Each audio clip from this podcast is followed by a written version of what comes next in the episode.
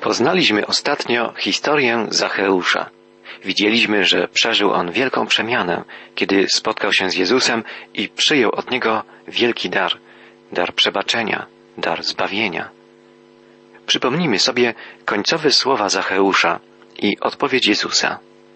W ósmym i dziewiątym wierszu dziewiętnastego rozdziału Ewangelii Łukasza czytamy Zacheusz potem wstał i oświadczył Panie, połowę swego majątku przeznaczam dla biednych, a jeśli od kogokolwiek coś wyłudziłem, zwrócę mu poczwórnie. Jezus rzekł, Dziś do tego domu przyszło ocalenie. Przecież i ten człowiek jest potomkiem Abrahama. Zacheusz jest synem Abrahama. Już nie tyle dlatego, że należy do narodu izraelskiego, ale dlatego, że wierzy, tak jak Abraham, ojciec wiary. Zacheusz uwierzył i zaufał Jezusowi.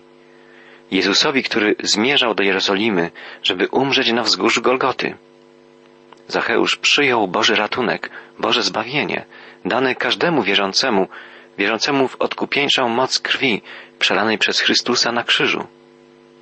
Pan Jezus mówi na koniec, Syn człowieczy przyszedł właśnie po to, by szukać i ratować tych, co zginęli. Pan Jezus pragnie, żeby Zacheusz i wszyscy mieszkańcy Jericha poznali tę prawdę, że każdy grzesznik, każdy człowiek oddalony od Boga, zagubiony, przytłoczony przez grzech, jest tak dla Boga cenny, że posłał swojego Syna, żeby go odszukać i odkupić. Drogi słuchaczu, Jezus przechodzi i przez Twoje miasto. Chce wstąpić i do Twego domu. Chce rozmawiać z Tobą o stanie Twego serca, o grzechu, o przebaczeniu i zbawieniu. Czy Jezus zastukał do drzwi Twego domu, do drzwi Twego serca? Czy zaprosiłeś Go? Możemy być pewni, że Jezus pragnie ratować każdego grzesznika. Tej prawdy nauczyliśmy się z historii Zacheusza. Jest w niej zawarta jeszcze jedna ważna dla nas lekcja. Przypomnijmy sobie, co powiedział Zacheusz po rozmowie z Jezusem. Nie rozgłaszał, o, Jezus mnie przemienił, Jezus mnie zbawił, wypełnił mnie swoją miłością. Nie, Zacheusz powiedział po prostu, połowę mego majątku daję ubogim, a jeśli kogo w czym skrzywdziłem, zwracam poczwórnie. Z tej wypowiedzi możemy wnioskować, że Zacheusz przeżył nawrócenie. Zmieniło się jego postępowanie. Zmienił on sam się i jego życie. Gdy chcemy świadczyć innym o Jezusie, pamiętajmy, że głośniejsze niż słowa są nasze czyny. Ludzie zapragną poznać naszego Pana, gdy dostrzegą w naszym życiu, w naszym postępowaniu coś pociągającego, coś pięknego i prawego. Tylko nasze przemienione życie, życie, w którym Chrystus będzie uczył nas wyrzekania się egoizmu i dostrzegania potrzeb innych, tylko takie życie jest w stanie pociągnąć ludzi ku Bogu. Nie musimy rozpowiadać, nie musimy krzyczeć o swojej wierze. Mówić o niej mają nasze czyny. Ludzie nie słuchają szumu słów zalewających dzisiejszy świat. Szukają przykładu do naśladowania, przykładu życia, życia prawego, szczęśliwego, spełnionego. Jezus przebywa nadal w Jericho. Otoczony mieszkańcami tego miasta, zdumionymi przemianą, jaka zaszła w Zacheuszu, opowiada wszystkim przypowieść o dziesięciu minach. Czytamy od jedenastego wiersza dziewiętnastego rozdziału Ewangelii Łukasza. Do tych, którzy to słyszeli i którym się zdawało, że wkrótce ujawni się Królestwo Boże, bo Jezus był już blisko Jerozolimy, on zwrócił się z następującym opowiadaniem. Łukasz przypomina nam najpierw, że Jezus zmierza do Jerozolimy i że jest już niemal u celu. Wielu idących wraz z nim uczniów, w tym jego apostołowie, sądzili, że już wkrótce Jezus ustanowi swoje królestwo na ziemi. Ale Jezus szedł do Jerozolimy, żeby umrzeć.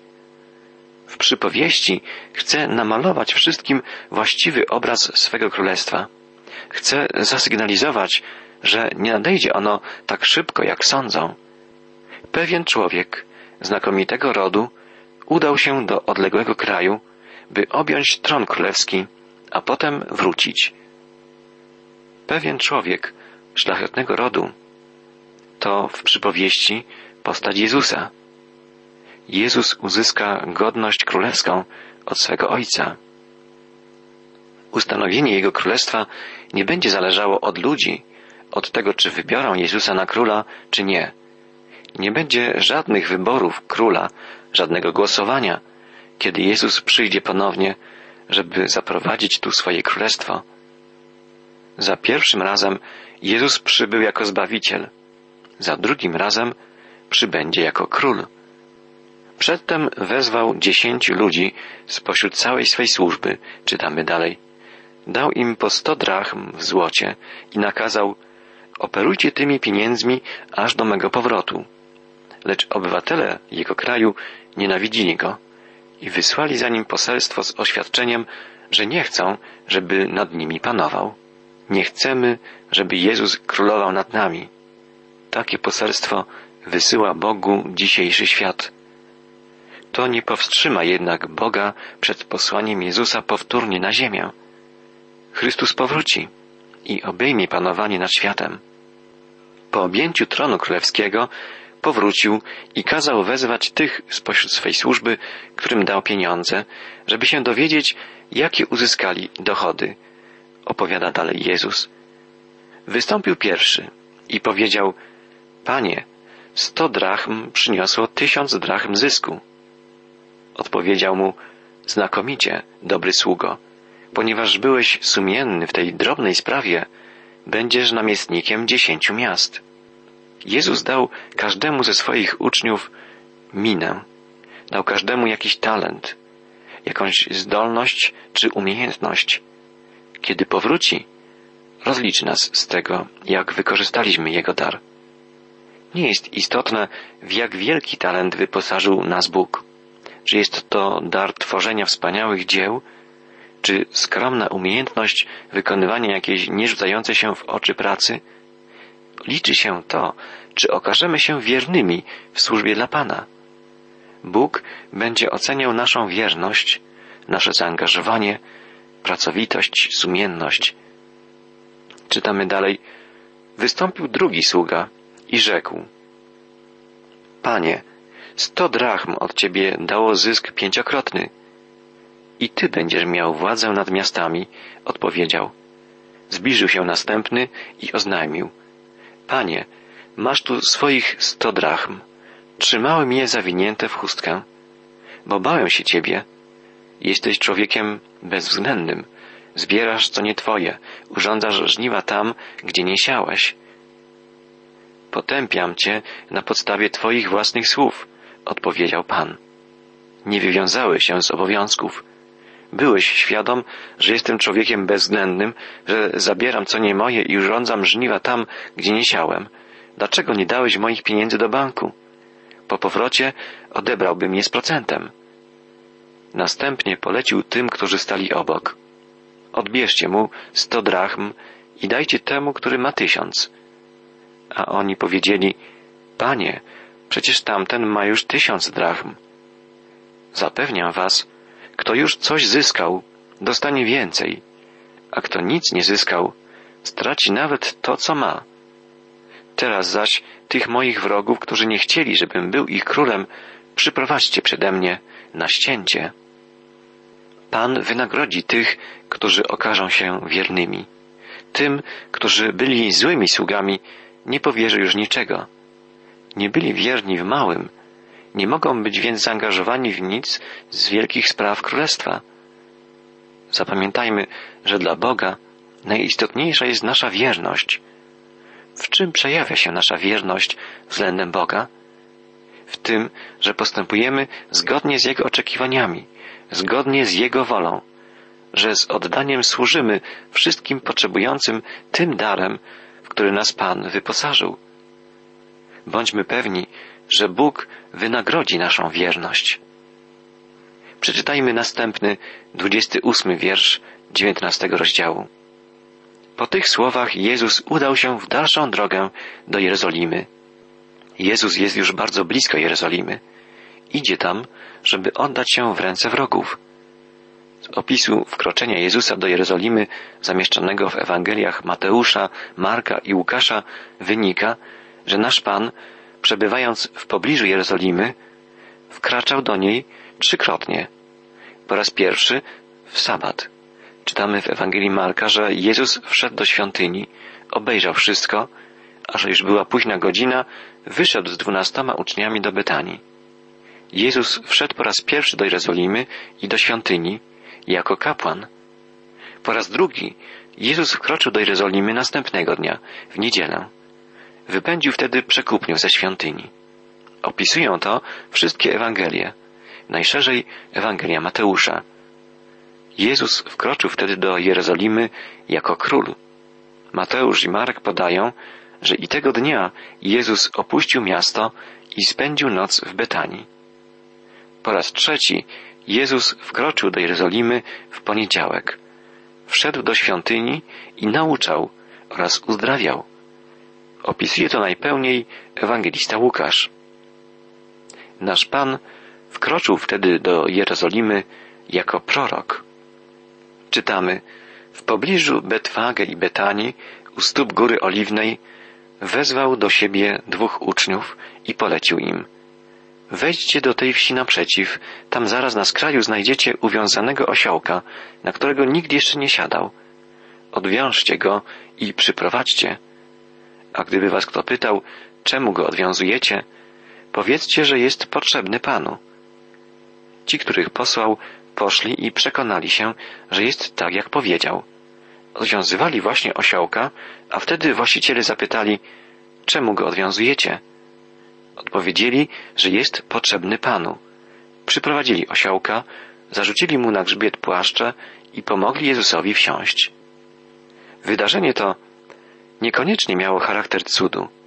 Pan Jezus mógł, przebywając ostatnim razem w pobliżu Jerozolimy, poprosić przyjaciół mieszkających w pobliskiej wiosce, żeby przygotowali dla niego osiołka na czas, gdy przybędzie do Jerozolimy w okresie Paschy. Mogli oni oczekiwać Jezusa i przygotowali dla niego osiołka, uwiązawszy go w pobliżu swego domu. Pan Jezus polecił swoim uczniom, żeby odwiązując osiołka, powiedzieli komukolwiek, kto by zapytał, dlaczego to robią, że potrzebuje go Pan. Właściciele osiołka wiedzieli, że chodzi o Jezusa.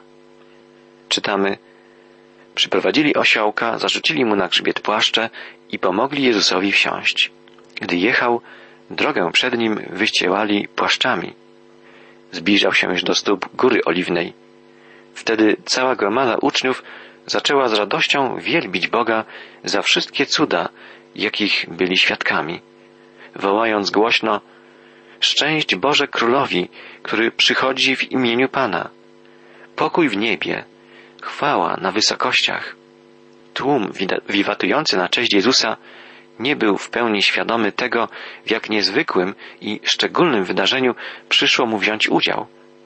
Kilka dni później tłum ten krzyczał jednak ukrzyżuj go.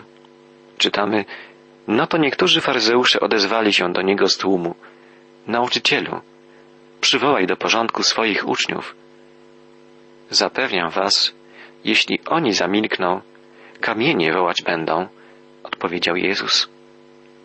Pan Jezus nie uciszał wiwatujących tłumów. Wiedział, że wypełnia się w tej chwili wola Boga i że Bóg, Ojciec, może nawet milczące kamienie pobudzi do krzyku.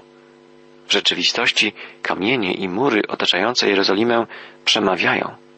Od czasu odbudowania murów i bram Jerozolimy przez Nehemiasza jest w nich zawarte poselstwo Ewangelii. Psalmista woła Podnieście bramy wierzchy wasze i podnieście się bramy prastare, aby wszedł król chwały. Jezus powtórnie wkroczy do Jerozolimy przez złotą bramę w chwale. Gdy Pan po raz drugi przyjdzie na ziemię, jego stopy staną na górze oliwnej, zgodnie z proroctwem Zachariasza, a potem Pan Jezus wkroczy do Jerozolimy. Prawdziwie więc triumfalny wjazd Jezusa do Jerozolimy nastąpi przy Jego drugim przyjściu na ziemię. Jego pierwszy tak zwany triumfalny wjazd do Jerozolimy był tylko zapowiedzią tego, co się wydarzy w przyszłości. Jezus wkracza do Jerozolimy, żeby umrzeć na krzyżu za nasze grzechy. W liście do Hebrajczyków czytamy tak i Chrystus, raz ofiarowany, aby zgładzić grzechy wielu, drugi raz ukaże się nie z powodu grzechu, lecz ku zbawieniu tym, którzy go oczekują. Był już blisko, ogarnął spojrzeniem miasto i zapłakał, żebyś ty mogło zrozumieć, czym jest pokój. Ty jednak trwasz w zaślepieniu. Przyjdą dni, kiedy twoi wrogowie usypią wokół ciebie wał oblężniczy i zamkną dostęp ze wszystkich stron. Potem zrównają ciebie z ziemią razem z mieszkańcami i nie zostawią kamienia na kamieniu, dlatego żeś nie poznało chwili nadejścia swego Pana. Jezus wie, co wydarzy się w Jerozolimie w niedalekiej przyszłości.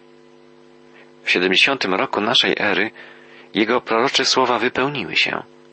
Przywódca wojsk rzymskich Tytus wkroczył do Jerozolimy, zburzył miasto, świątynię i wymordował jego mieszkańców. Jerozolima ciągle pozostaje miastem niespokojnym. Słowa Jezusa, że jej mieszkańcy nie dostrzegają, co służy pokojowi, są niestety nadal aktualne. Jerozolima stanie się, zgodnie ze swoją nazwą, miastem pokoju dopiero wtedy, gdy książę pokoju, Jezus Chrystus, zostanie jej królem. W końcowym fragmencie dziewiętnastego rozdziału Ewangelii Łukasza czytamy Następnie Jezus wkroczył do świątyni i zaczął wypędzać stamtąd handlarzy, mówiąc do nich Czytamy w piśmie Mój dom ma być domem modlitwy, a wy robicie z niego jaskinię zbójców. Odtąd codziennie nauczał w świątyni. Arcykapłani, znawcy prawa i starszyzna zaczęli się zastanawiać, jak go zgubić. Nie mogli jednak nic wymyślić, bo wszyscy ludzie, którzy go słuchali, lgnęli do niego. Pan Jezus wypędził sprzedawców handlujących w świątyni. Przypomniał ludowi, że jest to dom modlitwy, dom, w którym człowiek spotykać się może z Bogiem.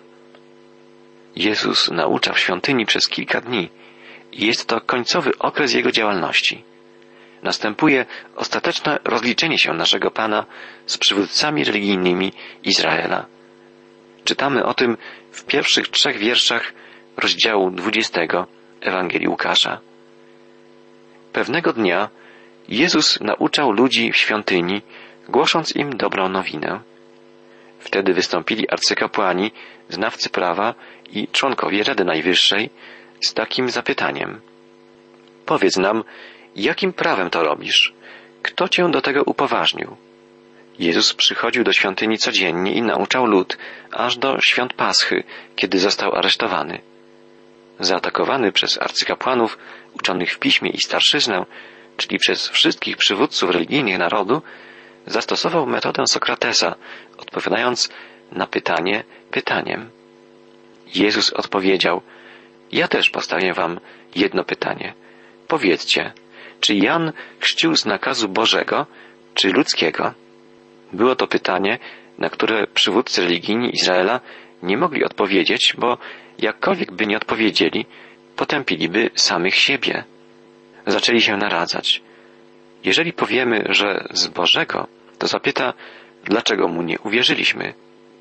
A jeśli powiemy, że z ludzkiego autorytetu, to wszyscy ludzie nas ukamienują, bo są przekonani, że Jan był prorokiem. Odpowiedzieli więc Jezusowi, że nie wiedzą. To i ja wam nie powiem, odparł Jezus, jakim prawem to czynię. Przywódcy religijni zapytali Jezusa o źródło jego autorytetu. Uważali, że to oni posiadają autorytet w kwestiach związanych z religią. W rzeczywistości oddalili się od Boga i reprezentowali już tylko system obrzędowo-kultowy, system, który nie prowadził do żywego Boga, a wręcz przesłaniał jego prawdziwe oblicze. Uczeni w piśmie byli obłudni i nieszczerzy. Gdyby przyjęli poselstwo Jana Chrzciciela, który wzywał do upamiętania, przyjęliby również poselstwo Jezusa. Gdyby usłuchali słów Jana i uwierzyli mu, nie kwestionowaliby autorytetu Jezusa. Dostrzegliby w nim Mesjasza.